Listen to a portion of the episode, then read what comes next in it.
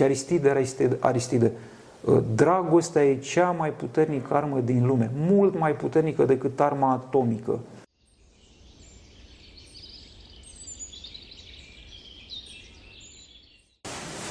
Slavă Tatălui și Fiului Sfântului Duh și acum și pururea și veci veci. Amin. Pentru rugăciune Sfinților Părinților noștri, Doamne, Iisuse Hristos, Fiul lui Dumnezeu, miluiește pe noi. Amin. Ne aflăm cu Cristian Filip, pe care îl cunosc de ceva vreme, care este președintele Asociației Părinților aici la chilia noastră și la inițiativa mea o să-i luăm un mic, hai să nu zic interviu, o să facem o mică discuție cu, cu Cristian, pentru că Asociația Părinților, din păcate, din păcate, este o, o structură foarte necesară astăzi pentru părinți și mai ales pentru tineri.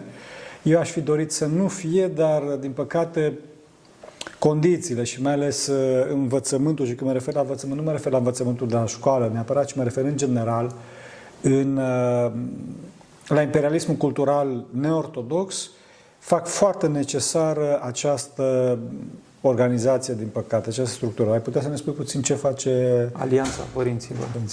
Alianța Părinților este o organizație non-guvernamentală uh, a apărut mai mult la tendința de ingerare a statului din ce în ce mai accentuat în uh, viața familiei românești, încălcând în multe rânduri drepturile fundamentale ale părinților de a-și educa copiii conform propriilor convingeri morale, filozofice și religioase. Uh, a apărut în primă instanță ca urmare a tendinței tot mai accentuate de introducerea educației sexuale comprehensive în școlile din România, nouă ne-a fost atrasă atenția de către părinți și nu în ultimul rând chiar de către profesori, pentru că la momentul acela profesorii ne spuneau, domnule, de când au venit niște organizații care au început să introducă educația sexuală în școli, noi practic ne-am uh, ne-am pierdut autoritatea didactică. A, deci au fost forțați, de fapt. Cumva, da, da, pentru că în momentul în care veneau aceste organizații și uh, concret au zis, domnule, în momentul în care pe catedră unde de regulă este catalog, unde stă profesorul, de unde predă, uh, se pune organul sexual, din clipa aia copilul nu mai are în față autoritatea profesorală. Da? Uh, ori lucrurile astea s-au întâmplat în timp, fără a fi fost introdus în mod concret în uh, planul de învățământ, educație sexuală, astfel noi a trebuit, noi, un grup de părinți, și am luat atitudine.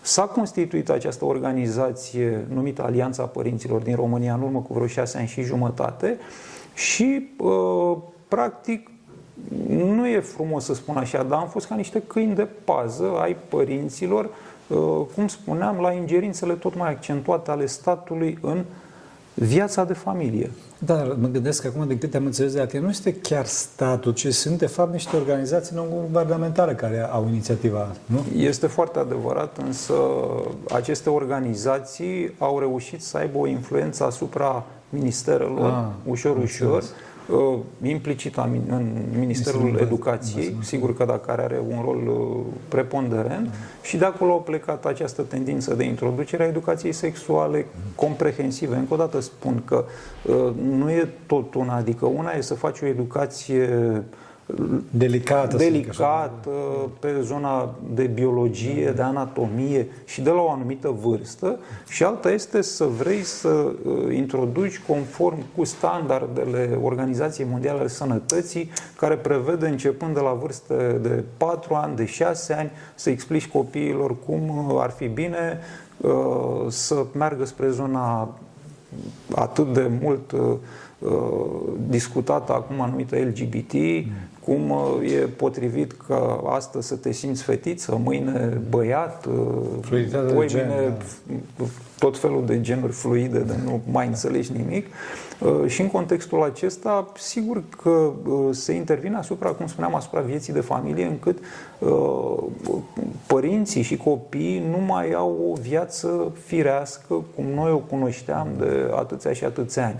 În afară de asta, a se încerca să se introducă educația uh, sexuală este un nonsens, pentru că, slavă Domnului, de peste 2000 de ani, uh, românii au fost, uh, au constituit un neam sănătos, un neam care a dat lumii atâtea și atâtea valori recunoscute în istorie în toate domeniile, adică avem, uh, avem inventatori pe toate zonele de interes ale lumii, de la zona medicală până la celebru avion cu reacția lui Coandă. Sigur că da.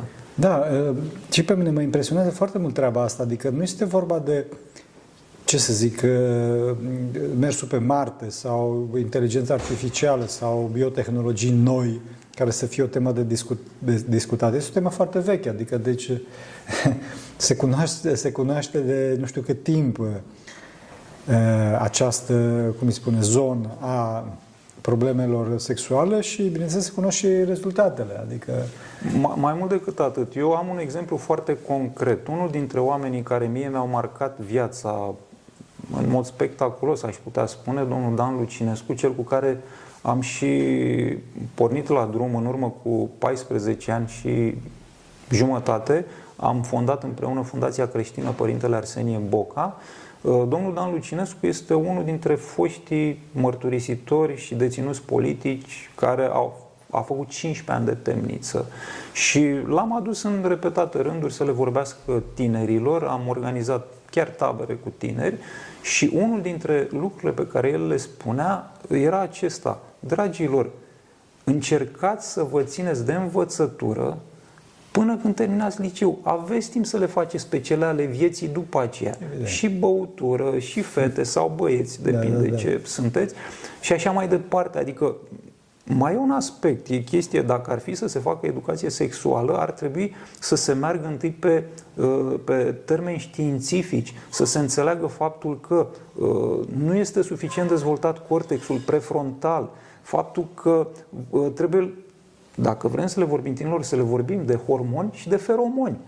Cum o fată trebuie să știe că dacă are de gând să aibă o relație cu un bărbat, cu un băiat mă rog, un tânăr, dacă stă mai mult de 16 secunde în brațele acestuia, ea va fi extrem de mult influențată de către uh, în relația cu acest băiat de apropierea de el. De ce? Pentru că atunci funcționează da. chestiunile chimice, acești feromoni de care am vorbit. Sunt chestiuni simple pentru oamenii de știință. Care se știu. Care se știu, sigur că da. Ori uh, ei reacționează emoțional la o vârstă fragedă, nu au încă uh, mintea formată, coaptă, cum se spune. Maturitatea. Maturitatea, sigur că da, de a lua niște decizii în cunoștință de cauză. Uh, sunt promovate uh, prezervative, care nici alea nu sunt uh, nu sunt 100% sigure, sunt promovate tot felul de alte lucruri care duc către o întrerupere a sarcinii și am constatat că în decursul multor ani în care s-a făcut uh, reclamă, uh, până și oamenii adulți, în vârstă chiar unii, am constatat lucrul ăsta, au reușit să-și însușească uh, această reclamă pe care, să spunem, adversarii noștri au reușit să o, să o promoveze în decursul anilor și anume prea multe avorturi, Uh, prea multe tinere uh, gravide la vârste foarte fragede și prea multe boli cu transmisie sexuală. Ori uh, studiile, nu altceva, studiile făcute în Marea Britanie, în Danemarca, în Suedia, în Italia, în Franța, acolo unde educația sexuală s-a pornit de peste 50 de ani chiar, în urma introducerii educației sexuale, numărul de avorturi a crescut, numărul de boli cu transmisie sexuală a ajuns până la 500% mai mare decât, decât era înainte. Uh, noi am făcut ca Alianța Părinților, am uh, solicitat de la Institutul Național de Sănătate Publică niște documente ca să vedem exact ce s-a întâmplat de-a lungul timpului din 1990 încoace, pentru că până în 90 avortul era da, uh, interzis. Ilegal. Și am constatat o scădere semnificativă a numărului de avorturi până în ziua de azi, raportat la anul 90, când Slavă, una dintre primele scădere. legi, o scădere. Una dintre primele legi care s-a dat atunci foarte, foarte interesant ce a făcut guvernul de atunci, de atunci da, uh, să-l numim guvernul roman, a dat această lege a libertății avortului. din momentul ăla a crescut puternic numărul de avorturi în anul 90 ei, și de atunci încoace este, a fost în scădere semnificativă. Nu înseamnă că nu s-au făcut. E adevărat că la Institutul de Statistică probabil că uh, nu apar toate, toate da. cazurile, pentru că sunt și foarte multe uh, clinici particulare, da? dar deja sunt foarte mulți medici în toată țara, în România, care au înțeles că avortul este o nu este numai o întrerupere de sarcină, o chestie tehnică. Da, o este o crimă împotriva unui copil care nu se poate apăra. Da. Noi, ca oameni adulți, deci gândiți-vă că omul plătește întotdeauna când face o crimă. Evident. Și uneori poate să fie, nu, nu vreau să spun un lucru rău, mai ales din punct de vedere teologic, adică să spunem că ar putea fi îndreptățit. Avem acum cazul unui război, nu? Și unii spun, domnule, suntem în război de apărare, putem să-i împușcăm pe alții sau să-i omorâm. Are un temei omul ăla da. în mintea lui. Ce temei ai ca să ucizi un copil în pântecele mamei? Da, și mai ales mama să-l ucidă. Și cu, exact, cu acordul mamei. Da. Une, de multe ori, mamele fac uh, treaba asta la presiunea din afară, la presiunea părinților, la presiunea societății, la presiunea prietenului cu care... Tatălui, da. Exact, da. Deci, bun, dar dincolo, dincolo de uh, aceste efecte, să spun așa, tehnice, medicale, există și efecte duhovnicești, psihologice? Există traume pe... Întotdeauna. Întotdeauna. Deci din toate discuțiile pe care le-am făcut de ani mulți încoace, Uh, sunt foarte, foarte multe mărturii ale unor mame care au întrerupt sarcina, da, au făcut avort, după care au ajuns la tot felul de situații psihotice, la cancere, Uh, și la drame, pentru că de multe ori se întâmplă ca să nu mai poată da naștere unui copil după aia, deși și-ar dori foarte mult. Da. Ori noi astăzi vorbim exact de această iarnă demografică, de această uh, natalitate negativă, care, iată, Populația românească a scăzut dramatic. Da. Natalitatea negativă, ca să explicăm, este natalitatea sub limita sustenabilă, adică atunci când uh, mor mai mulți decât se nasc. Exact, să exact. Să nu uităm da. că anul ăsta noi am avut recensământ, nu? Da, și, și am ajuns la concluzia că suntem mai puțin cu vreo câteva milioane față Serios? de... Serios? Da, nu știu cât, 18, 19 milioane, nu știu câți au ieșit la acest recensământ uh, în România și eram 22 până da. la 23 de milioane ajunseserăm. Unde mergem în da. ritmul da. acesta? Se estimează că România în câteva zeci de ani să ajungă la o populație de 10 milioane. Ori a spus-o profesorul Ioan Aurel Pop, președintele Academiei Române. Un teritoriu care nu mai este populat, automat va fi populat de către alții. alții. Da. Da? Asta ne dorim noi în România ca să vină alții să populeze uh, teritoriul milenar românesc. E, concret, ce face, ce face Asociația Părinților?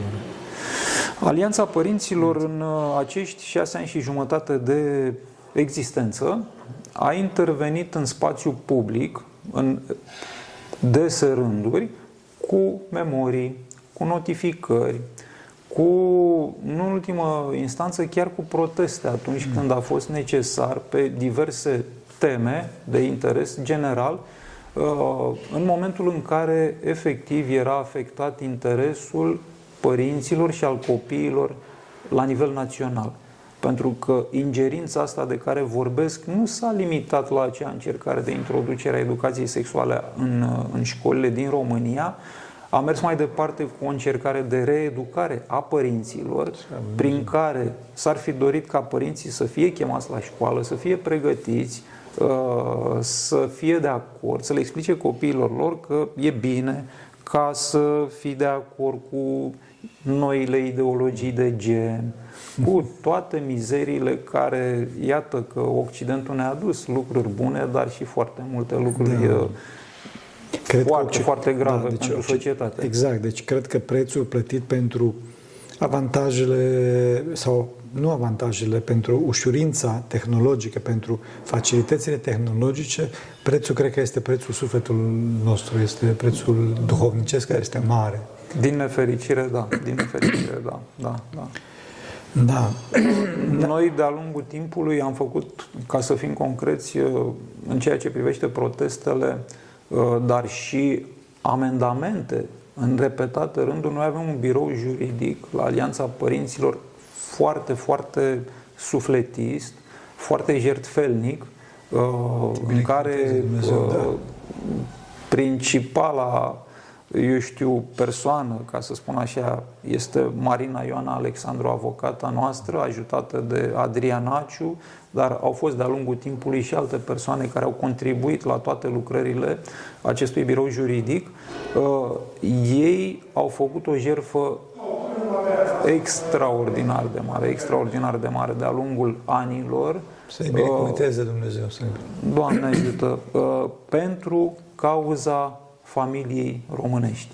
Uh, atât în ceea ce privește, dar în mod special pe zona de obligativitate a vaccinării, uh, unde lumea nu știe, în mare parte din timp, unii au crezut că e vorba de vaccinarea copiilor, neînțelegând că legea prevedea vaccinarea obligatorie a întregii populații românești.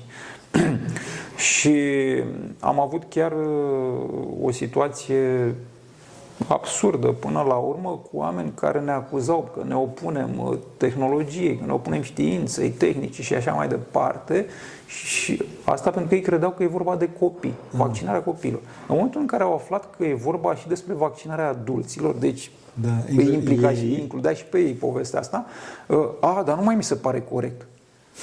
De cum? Adică deci, ce fel de părinte da, ești da. tu care... Copilul, da, exact. Uh, da, ori uh, acolo situația era că foarte, foarte perfid, ceea ce nu a înțeles lumea uh, că se introduce prin legea respectivă era vorba de consimțământul prezumat. Consimțământul prezumat presupunea că, indiferent de poziția ta, se consideră că tu ești de acord să... A, deci, deci implicit ești de acord. Trebuie da. tu să acționezi ca să nu fii de acord. Uh, iar în situația asta, uh, doamna avocat Marina Alexandru a avut o replică extraordinară în care i-a spus unei ministrese de la sănătate că uh, doamna ministru, în situația aceasta în care se înțelege de la sine că vorbim de consimțământ prezumat în cazul obligativității vaccinării, ca să ai consimțământ prezumat se presupune că omul în cauză nu are discernământ. Ceea ce înseamnă că nici dumneavoastră nu aveți discernământ și nimeni din conducerea acestei țări nu are discernământ. Cum putem să facem, să rezolvăm problema asta? Și sigur că și-au dat seama că era o da. absurditate până la urmă și deocamdată lucrurile s-au uh, temperat, să spunem așa. Iată că lucrurile astea se întâmplau toate înainte de uh, această pandemie care cumva a agitat lucrurile da, și deci asta mai s-a tare. înainte de pandemie. Asta era înainte de pandemie, înainte de pandemie. sigur că da. Deci încercările au fost foarte, foarte uh, perfide, viclene, uh, nu știu, insistente chiar. Și ele merg din ce în ce mai, din ce în ce mai abrupt, pe din ce în ce mai multe fronturi. Uh, sigur că o parte dintre părinți și-au dat seama și sunt revoltați la adresa așa ziselor autorități, am putea spune, da, uh, care autorități considerăm că nu mai reprezintă interesul națiunii române. Adică în ziua de azi mai tot ce se face, se face împotriva etosului românesc, împotriva identității naționale, uh, împotriva existenței neamului nostru, efectiv. Cum vezi în viitor uh, situația? Uh, ca oameni ai lui Dumnezeu, cred că trebuie să privim cu nădejde la viitor. Uh-huh. Cred că e foarte important ca să ne reîntoarcem la rădăcini, să ne uităm puțin în trecut uh, pentru a avea un viitor luminos. La ce mă gândesc? Mă gândesc la faptul că părinții trebuie să-și ia rolul în serios. uh, rolul în care trebuie să se aplece asupra propriilor copii, uh, nu doar cu autoritate, ci în primul și în primul rând cu dragoste. În momentul în care te îndrepți cu dragoste către proprii tăi copii, copiii tăi văd în tine un model și cu acel model pleacă mai departe în viață. Același model al dragostei trebuie să-l, să-l recupereze cumva și dascălii noștri. De ce? Mă gândesc la istoria noastră, o istorie atât de bogată da. și de frumoasă și îmi vine în minte un singur exemplu, acum, pe loc, pentru că avem aici în față o carte numită Poezia închisorilor. Îmi vine în minte exemplul lui Nichifor Crainic, care un om dintr-o familie extrem, extrem de modestă din punct de vedere material, deci ei aproape că nu se puteau întreține din punct de vedere material și atunci ar fi avut mare, mare nevoie familia lui să-l aibă în continuare în sprijinul ei da. pentru a se întreține mai departe. Și totuși Nichifor Crainic la vremea aceea a avut parte de un dascăl excepțional, Constantin Stâlpeșteanu se numea el, care a văzut în perspectivă capacitatea, capacitatea geniu pe care acel mic copil, la vremea aceea Nichifor, le, le avea. Și a insistat foarte mult asupra tatălui lui să-l dea la școală mai departe, să nu-l oprească la... în tinda casei, la agricultură, la animale. cu animalele și așa mai departe.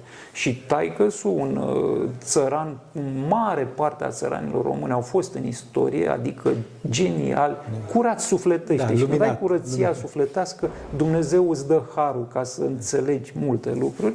Atunci taică l-a dat la școală și pentru că nu avea bani nici de școală, ce a făcut? L-a trimis la teologie, la seminar. Ah. Ori la seminar era foarte greu să intri, că totuși și pe vremea aia erau tot felul de aranjamente și erau conștienți și taică și uh, învățătorul Stălpeșteanu că va fi foarte greu să intre. Singura lui șansă a fost să intre primul și atunci n-au mai avut ce să facă și l-au, uh, el a făcut seminarul, de acolo a ajuns deci mare. a intrat primul. A intrat primul, între, oricum între da, da primii da, trei. Primul Uh, și a ajuns marele gânditor al uh, neamului nostru, cel care a inițiat curentul gândirismului exact, și da. știm mai departe toată Profesor povestea. Universitar și, da. Sigur, e cel care a introdus, l-a adus pe Dumnezeu în facultatea de teologie prin Dostoevski. Da. El l-a adus pe Dostoevski în, uh, teologie. în teologia românească, da, și, mă rog, cursuri pe care chiar și părintele Arsenie Boca le-a audiat, da. ale lui Nichifor Crainic, un personaj uriaș al istoriei noastre. Apropo de, de tatăl, uh, cum, ve, cum vezi uh, drepturile părinților asupra copiilor și relația asta între părinți și copii, mai ales că astăzi copiii Uh, imediat ce se întâmplă ceva, te, mai ales în vest se întâmplă treaba asta. Da, aici cred că tot dragostea este cea care e fundamentul, pentru că dacă tu te apleci cu dragoste asupra copilului tău, dacă le duci în acest spirit de dragoste, de curăție sufletească, de apropiere de tinda bisericii, nu cred că în momentul acela se mai pot pune probleme de nerecunoaștere da, autorității da. părintești. De război. De, de război, exact. Pentru că e o chestie care se câștigă automat. Cum liderul de exemplu, este recunoscut de către ceilalți. Nu e unul care să se impună prin forță. Bine, da, în, tancuri, da. În, nu, mă, mă, mă gândeam la zona animală, că acolo ah, e adevărat, da. unii se impun prin forță, forță, da? Dar în cazul oamenilor, oamenilor. Liderul, liderul este cel care este recunoscut de către Așa ceilalți. Este. Uh, și, de asemenea, autoritatea părintească este recunoscută de către ceilalți. Unul dintre cei mai apropiați prietenei mei cu care am și fondat împreună, apropo de lider, am fondat o platformă civică numită Lider uh, și mă gândesc aici la Aureliu Surulescu, povestea din copilăria lui, stând așa într-o seară la povești, că în momentul în care tatălui spunea un cuvânt, era lege, deci doar trebuia să ridice privirea sau să se uite într-un fel și el, care el ca și copil avea personalitate, da. dar nu crâgnea. Deci de asta spun, autoritatea se câștigă de la sine da, da. prin modelul care pe care tu îl reprezinți exact. ca părinte. Trebuie să fie exemplu. Aceeași autoritate este și la școală. Să nu uităm că sunt nenumărați profesori care n-au nevoie să fie duri cu copii și totuși copiii îi ascultă. Evident. De ce? Pentru că îi transmit ceva.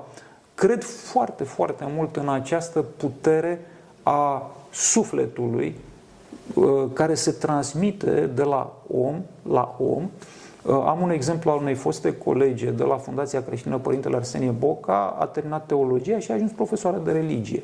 Și la un moment dat o întreba, măi, cum e la școală acolo cu copii, cum te descurci? Că toți spuneau, din ce în ce sunt mai nebuni copiii, mai răi, mai țipă, mai... Nu te mai înțelegi cu ei. De ce? Pentru că vin de acasă cu un bagaj nefast. Uh, al neînțelegerii dintre părinți. Uh, sunt multe aspecte aici. Și zice, abia acum am înțeles cât de mult ne iubește pe noi Dumnezeu. Extraordinară imagine. Da, da. Cum? Păi zice, nu poți să-i ții pe ăștia în mână decât cu foarte multă dragoste. Mi-a rămas ideea asta în minte și am făcut conexiunea cu această idee că atât de mult ne iubește Dumnezeu. Păi dacă tu cu profesor nu te descurci cu 30 de copii care sunt toți din aceeași țară, cam de aceeași sorginte, cam aceeași clasă socială, mai mult sau mai puțin, dar astăzi s-au nivelat foarte da. mult. Cum face Dumnezeu cu miliarde și miliarde de oameni de da. toate felurile? E o, o, o idee la care cred că ar trebui foarte să medităm da.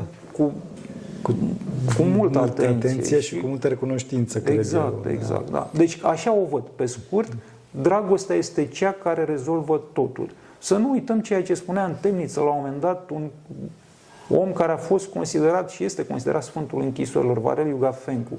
Îi spunea prietenului lui de acolo din temniță, uh, Aristide, Aristide, era vorba de Aristide Lefa, și Aristide, Aristide, Aristide, uh, dragostea e cea mai puternică armă din lume, mult mai puternică decât arma atomică. Și iată că suntem într-un moment al istoriei în care noi ne raportăm la o situație dramatică aici, în apropierea, no- da, în apropierea noastră, noastră, cumva, da? Că, uitați că nu mai suntem uh, în România acum. Da. Suntem într-o altă Românie. Exact. Pentru da. că aici, la Schitul Lacu, eu simt uh, pe Așa deplin este. o altă Românie. Deci suntem în preajma, în apropierea unui război. Uh, lumea e din ce în ce mai speriată, din ce în ce mai tensionată, înfricoșată de ceea ce va urma, neînțelegând că dragostea poate rezolva totul.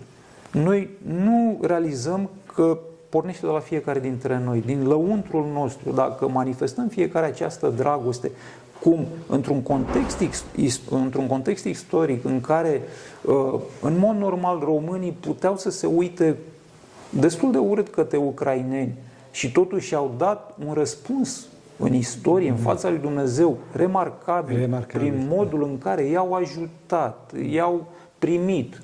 Și uh, tot fratele Aureliu Surulescu spunea că îi zicea un ucrainean, păi zice, noi n-am fi făcut așa ceva în locul vostru. Da, evident. Zice, v-am fi așteptat cu pușca la graniță și v-am pușca în părând. Deci asta a spus un ucrainean. Ori noi, cum? Cum zicea Părintele Iustin Pârvu, că s-a nimerit după ce a ieșit din temniță, făcea ascultare la mănăstirea, cred că Bistrița era, și îi apare la un moment dat în mănăstire cel care îl chinuia în temniță. Și starețul lui zice, dă că era în ascultare la stupii de albine, și zice să-i dai ceva, o tratație. Și zice, el mi-a dat fiere și eu i-am dat miere. Slavă Lui Dumnezeu! Da, deci asta, e, asta este etosul românesc. Da. Și dacă noi ne integrăm în acest etos, ne reintegrăm, revenim la matcă, avem toate șansele să avem un viitor frumos pentru țara asta, pentru copiii noștri. De asta, ce să le transmitem copiilor? Dragoste să le transmitem exact. copiilor. Deci vorbește într-un final despre relația dintre, despre viața duhovnicească în familie, relația cu Dumnezeu. Neapărat, nu avem cum. Noi suntem, ca și familie, suntem mica biserică. Uh, relua... Relația noastră cu biserica, da, este, pornește din casa noastră din modul în care uh, ne raportăm la acea biserică din care noi suntem parte integrantă. Mă gândesc chiar și la înaintașii noștri, cum povestea părintele uh, Dimitrie Bejan, cum stăteau în genunchi părinții lui seara la rugăciune în fața icoanelor cu cei trei copii în jurul lor și mama spunea, Doamne, ce să facă? Uite, uh, copilul ăsta e cam năzdrăvan, ăsta la altul e cu minte, dacă ăsta nu știu cum să mă descurc. Iar tatăl punea mâna pe capul lor și spunea, Doamne, astăzi n-am avut ce să le dau să mănânc, găina aia nu mi-a făcut nu știu câte ouă, vaca nu mi-a dat lapte și a doua zi vaca dădea lapte, a doua zi găina făcea ouă. Viața este atât de simplă, dar ea a devenit complicată astăzi pentru copiii noștri, pentru noi, pentru că le punem în brațe uh, TikTok-ul, le punem în brațe uh, smartphone-uri, le punem... Și... Am rezolvat problema. În loc să petrecem timp cu ei, să le dăm timpul nostru, copiilor noștri, avem alte treburi. Avem un meci în Liga Campionilor, uh, avem, uh, nu știu, orice altceva, orice altceva, făcut orice bani. altceva de făcut bani, sigur. Eu le-am dat bani, mi-am făcut treaba. Nu merge așa. Și eu sunt un exemplu prost din punctul ăsta de vedere în tinerețea mea, am fost tot acolo, așa a îngăduit Dumnezeu să înțeleg mai târziu, dar acum asta pot să spun din experiența proprie și a celor pe care eu i-am cunoscut în această viață. Mulțumim tare mult. Socotesc că totuși România o să aibă un viitor luminos, chiar dacă o să fie puțin la un moment dat dureros, pentru că totuși socotesc că românii și-au dat valoarea, că și-au dat, și-au dat valoarea totuși și în relația lor acum cu ucrainenii și există în neam foarte multă evlavie. Cred că există totuși încă evlavie și Dumnezeu nu o să stingă această flacără. Eu cred mai mult decât atât că în afară de, de acest etos spre care trebuie să ne îndreptăm, sunt totuși oameni care privesc și la partea uh, pragmatică a lucrurilor, adică oameni care își jerfesc din timpul lor, din viața lor de familie pentru, uh, pentru a sta în fața lui Dumnezeu și a da răspuns la întrebarea voi ce ați făcut pentru neamul acesta, voi ce ați făcut pentru generațiile acestea. Și în sensul acesta vreau să aduc în discuția noastră faptul că în urmă cu câteva luni în România a apărut această platformă civică, Liga pentru Deșteptarea României, numită pe scurt LIDER, la inițiativa Asociației Neam Unit și a lui Aureliu Surulescu, care a reușit să coaguleze mai multe organizații din uh, zona civică românească, organizații care au făcut ceva de-a lungul anilor în plan civic și care încearcă să se coaguleze pentru a apăra în continuare drepturile românilor, drepturile noastre de a ne manifesta frumos pe acest pământ uh, binecuvântat de Dumnezeu, numit România, uh, și care în uh, perspectivă își uh, propune să, uh, să creeze un alt fel de Românie, mai frumoasă, în care românii să se simtă acasă, să se simtă bine, atât în pielea lor, cât și în țara lor. Așa să ajută Dumnezeu. Pentru că cine Sfinților Părinților noștri, Doamne Iisuse Hristos, Fiul lui Dumnezeu, miluiește pe noi. Amin.